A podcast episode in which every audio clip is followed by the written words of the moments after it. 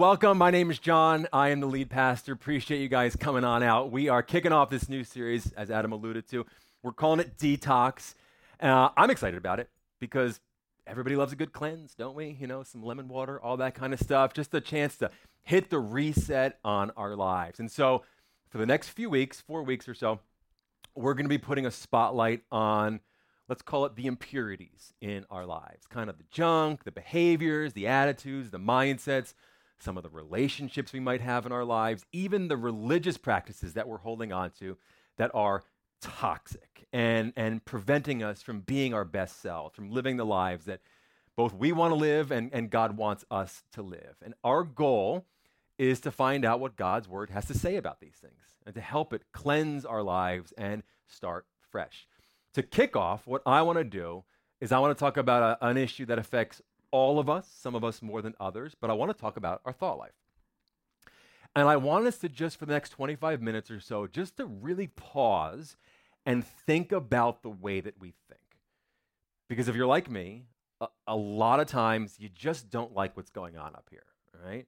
Now, there are times when you're very positive, you got a lot of faith in God, and things are going well, but there's a lot of times where our thoughts can just be straight up toxic. And the longer we allow those toxins to just sort of circulate in our system, the more damage they can do. The good news is, Scripture has a ton to say about our thought life and provides a plan to detox those thoughts. So let's start off by talking about the power of those thoughts, because a lot of us don't give our thoughts enough credit. We don't recognize how much power our thoughts actually have in our lives and in our bodies. But today, what we're going to see is how many of our problems really do start up here.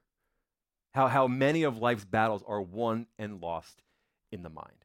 Now, in the Old Testament, several thousand years ago, there was a guy named Solomon. He was a king, and he asked God for wisdom to lead his people. God was very impressed by this request. He didn't ask for money and, and, and good looks and all that kind of stuff. He just asked for wisdom.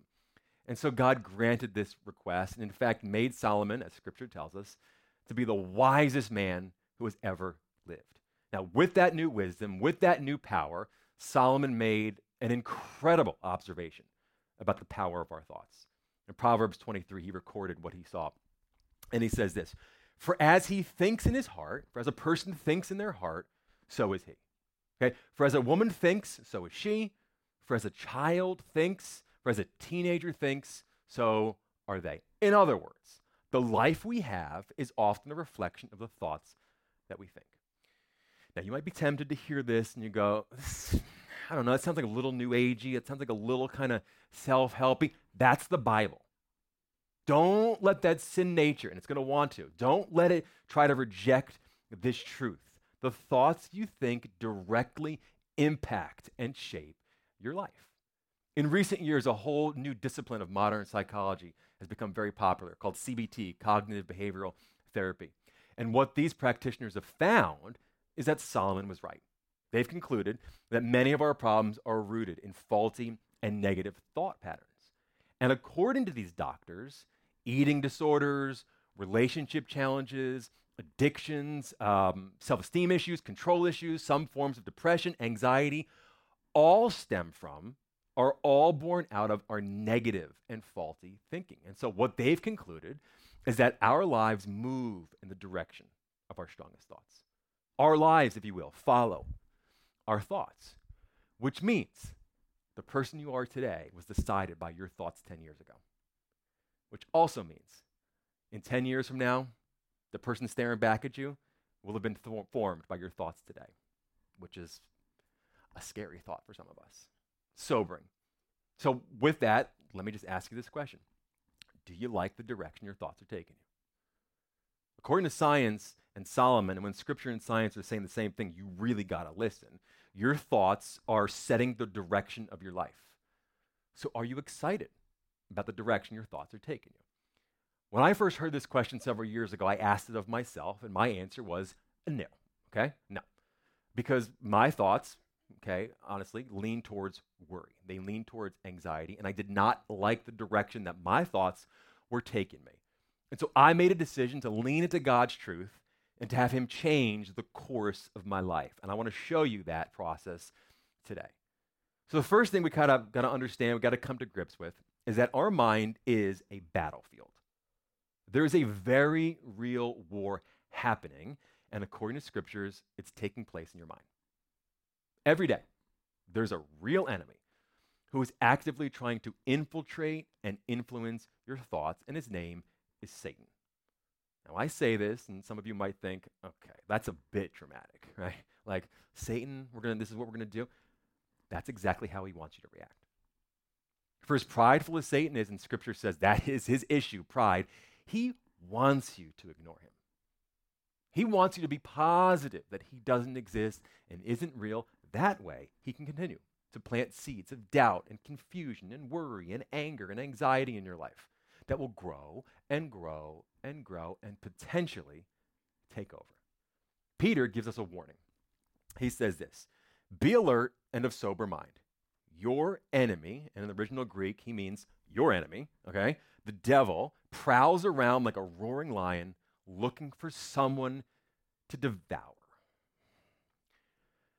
Now, scripture is very clear. Satan cannot physically touch a Christian without God's permission. However, he is able to mess with us. So the big question is how? How does Satan mess with us? Very simply, he lies. This is what he does. This is what we've been doing since the beginning of time. Satan's strategy as the prince of this world, that's how Jesus describes Satan, the prince of this world. His strategy is to persuade you any way that he can to believe his lies and to begin incorporating them into your thought process. Jesus says of Satan, and I think we actually looked at this last week or in the last series, he said this of Satan He was a murderer from the beginning, not holding to the truth, for there is no truth in him. And when he lies, he speaks his native language, for he is a liar and he's the father of lies. If Satan can get you to believe one of his lies, no one really loves you. You're never going to be good enough. You, you can't change. You, you've made far too many mistakes for God. You're a victim, and you're never going to get a job. If Satan can get you to believe one of these lies, then he's already won. Why? Because a lie accepted as truth will affect your life as if it were true. Okay, if you believe the lie that no one loves you, trust me, you're going to live as though no one loves you. If you believe the lie that you're never going to be good enough, you will live as though you will never be good enough. If you believe the lie that you're a victim, you're going to live like a victim. As somebody who struggles with diagnosed hypochondria, when I believe the lie that something is wrong with me, I live as though something is wrong with me. To quote the great theologian, George Costanza, he said, If it's not a lie, if you believe it. See? Wisdom in Seinfeld. This is so true, though. My old boss would say, hey, perception is reality. Perception is reality. Satan's lies create a warped perception in our mind. And if you buy into those lies, then that warped perception becomes your reality, which means, and you're not going to like this, it means we're living a lie. How many of you are hearing this and you're going, oh my gosh, this sounds so right? This is, this is me. I feel like a prisoner to my own thoughts. It's, it's affecting the way that I live. It's affecting the way that I work. It's affecting the way that I uh, love myself and others. It's affecting the way that I see myself. It's affecting the way that I see God. That's the enemy. And you're beginning to catch him red handed. So, what do we need to do to detox, so to speak, these thoughts? The first step, according to Scripture, is to identify the lie. If Satan has, unbeknownst to you, tricked you, lured you, into believing a lie, then the first step is to identify that lie, put a spotlight on it. Now, here's the problem, there's always a problem. The problem is Satan lies are hard to spot. Okay? He is excellent at lying. It's what he does, according to Jesus. It is his very nature. He is excellent at camouflaging lies so that you don't spot them. Because if you could spot them, you wouldn't believe them, right? So Satan's lies are hard to spot. But the problems they cause are not. And while you don't know that the lies you believe are lies, you do know that the problems you're experiencing are problems. Problems are very easy to identify. And if you're willing to invite God into your problems and ask some probing questions of yourself and of your situation, you, with God's help, will be able to uncover Satan's lies. Let me kind of show you how this works. Let's say for you, your problem is debt, okay? You, you just can't stop spending even though you're financially underwater. You got to have the best car, the best clothes, the best watches, the best handbags, the best vacations, the best dinners, even though you, it is killing you financially. It's a problem. Bring it to God. Ask for his insight and discernment and wisdom. Lord, reveal to me what is going on. This is a problem in my life. It's impacting my life. Where is the lie that I fell for? And what you might find is that somewhere along the way, Satan had you believe, hey, if you just had more stuff, you'd be happy. Maybe your problem is worry, okay? And you try to plan out every detail of your future because you can't stand not knowing the plan. Get alone with God. God, why do I do this? Why do, why do I insist on, on being in control? Where, this is not helping me. Where is the lie that I fell for? And what you might find is somewhere along the way, Satan had you believe the lie hey, God can't be trusted. Or maybe for you, you're constantly trying to seek the approval of others. And, and you know, you became an overachiever because of this you overextend yourself you're, you're saying yes to everything maybe you know so that others like you maybe maybe you've become enslaved to social media in order to garner positive attention from others. You just seem to do everything so others think you have value. Bring this problem to god. Ask for insight and you might find that somewhere along the way satan had you believe hey your worth is based on what others think of you with God's help, you will be able to identify the lie that is robbing you of the life that you want to be living. The next step, you got to capture that lie, like putting a cup over a bug. Got it, right? What you do next with that bug, that's up to you. no. God's got a plan, though, for the lie. Bugs are on your own. So, Paul describes it like this He says this We demolish arguments and every pretension that he's talking about lies here. We demolish arguments and every pretension that sets itself up against the knowledge of God. Now, this word demolish in the original Greek means to bring down with violence, almost like a, like a wrecking ball, is kind of the picture it paints. And so every single time we come up against one of Satan's lies, God doesn't care about you. You're never going to have a good marriage. You're always going to be broke. Every time we find a lie that tries to keep out the truth of God, we are going to bring down that lie with violent power, Paul says. You're going to demolish it. Paul says we take every thought captive and we make it obey Christ. He turns the tables on Satan's lies. We, he says, we're not going to be taken captive by them. No, no, no, no. We're going to take them captive. We're going to make them prisoners. We're not going to allow them to roam free in our minds. And so every single time we spot a thought that is destructive in nature, not beneficial to our lives, not God honoring, we're going to take it captive. We're not going to get involved with it. We're not going to follow it. We're not going to engage with it. We're not going to give it a time of day. We're going to take it captive and we're going to make it submit to Jesus. First, we identify the lie, then we capture the lie.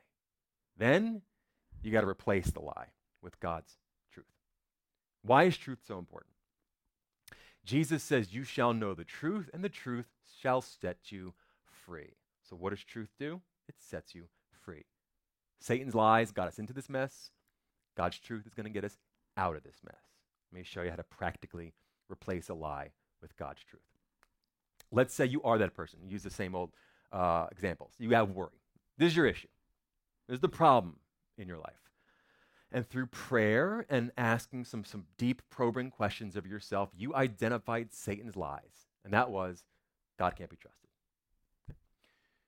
In those moments when you feel under attack, in those moments when you feel worry starting to bubble to the surface and, and, and, take over, in those moments when you feel tempted to question God, even though we don't realize that's what we're doing, you take those thoughts captive. You replace them with God's truth. You proclaim to yourself, trust in the Lord with all your heart. Lean not on your own understanding. In all your ways, submit to him, and he will. That's a promise. He will make your paths straight. I can trust God. He knows what's best for my life. Okay? And so when my personal worries take over, when my hypochondria starts to spin out of control, I remind myself that the Lord did not give you a spirit of fear, which means it's coming from somewhere else. You demolish the lies, you replace them with truth. Let's say you're the person who struggles with debt, right?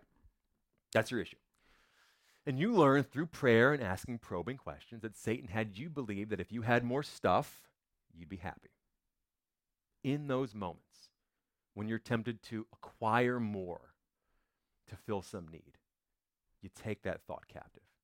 You replace it with God's truth, and you proclaim, I have learned to be content with whatever I have, for I can do everything through Christ who strengthens me. God's given me everything I need. Not everything I want, but I got everything I need. And I find my joy in Him and not stuff. And you demolish those lies. You replace them with truth and you push back the enemy. Lastly, maybe you are that person who is constantly looking for approval from others.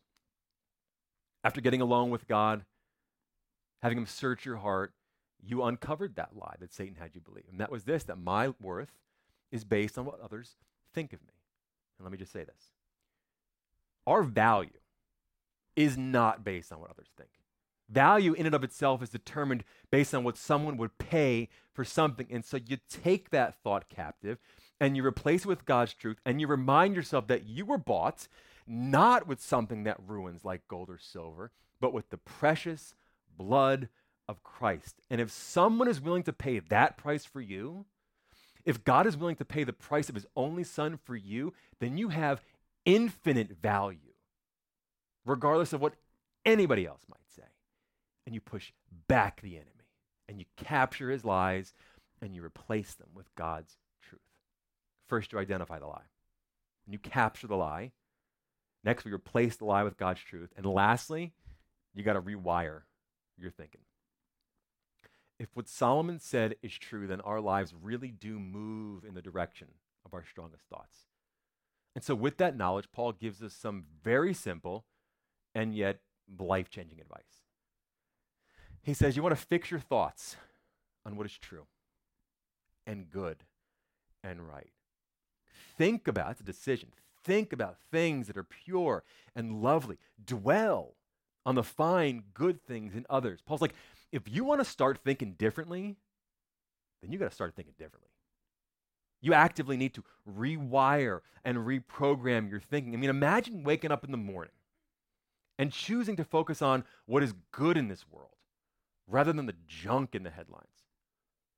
Imagine purposefully making a decision to think about the good in other people, your neighbors, your coworkers, right? Rather than focusing on the negative. What would your mood look like? He continues. He says, Think about all you can praise God for and be glad about. And here, this is important. Keep putting into practice.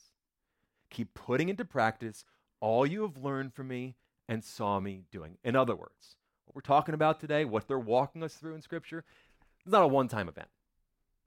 Okay? Your brain, unlike your stomach, has no natural filter, which means you need to consistently monitor your thoughts.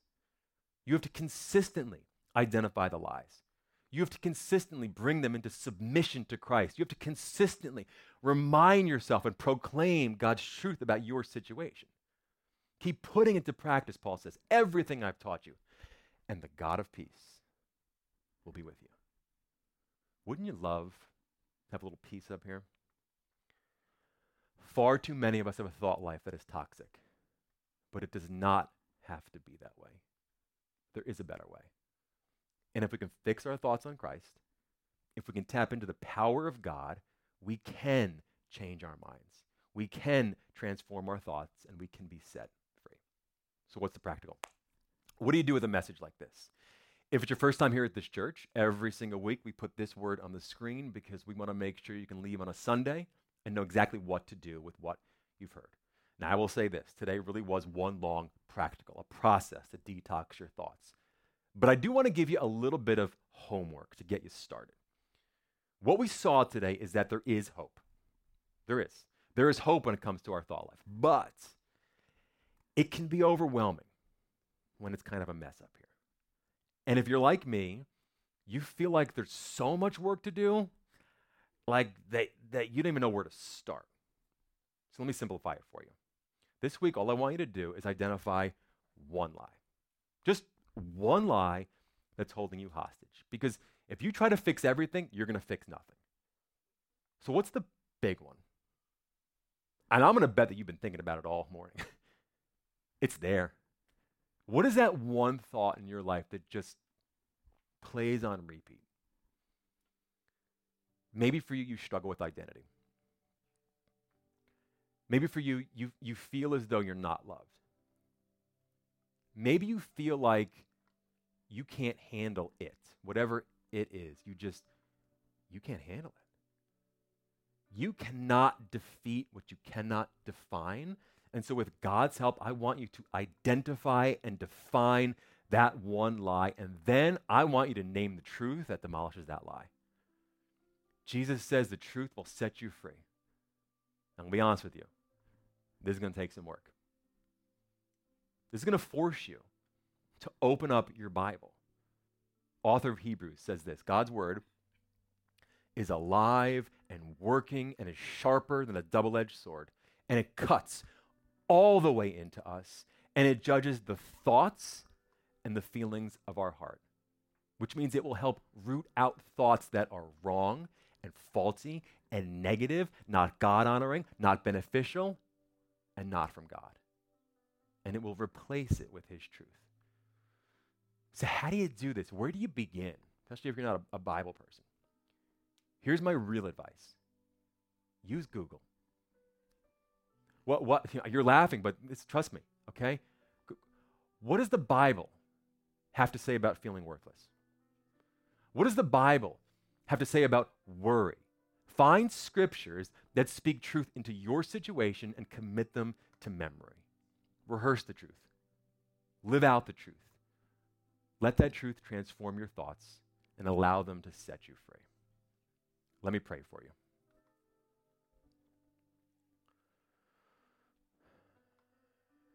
Dear Heavenly Father,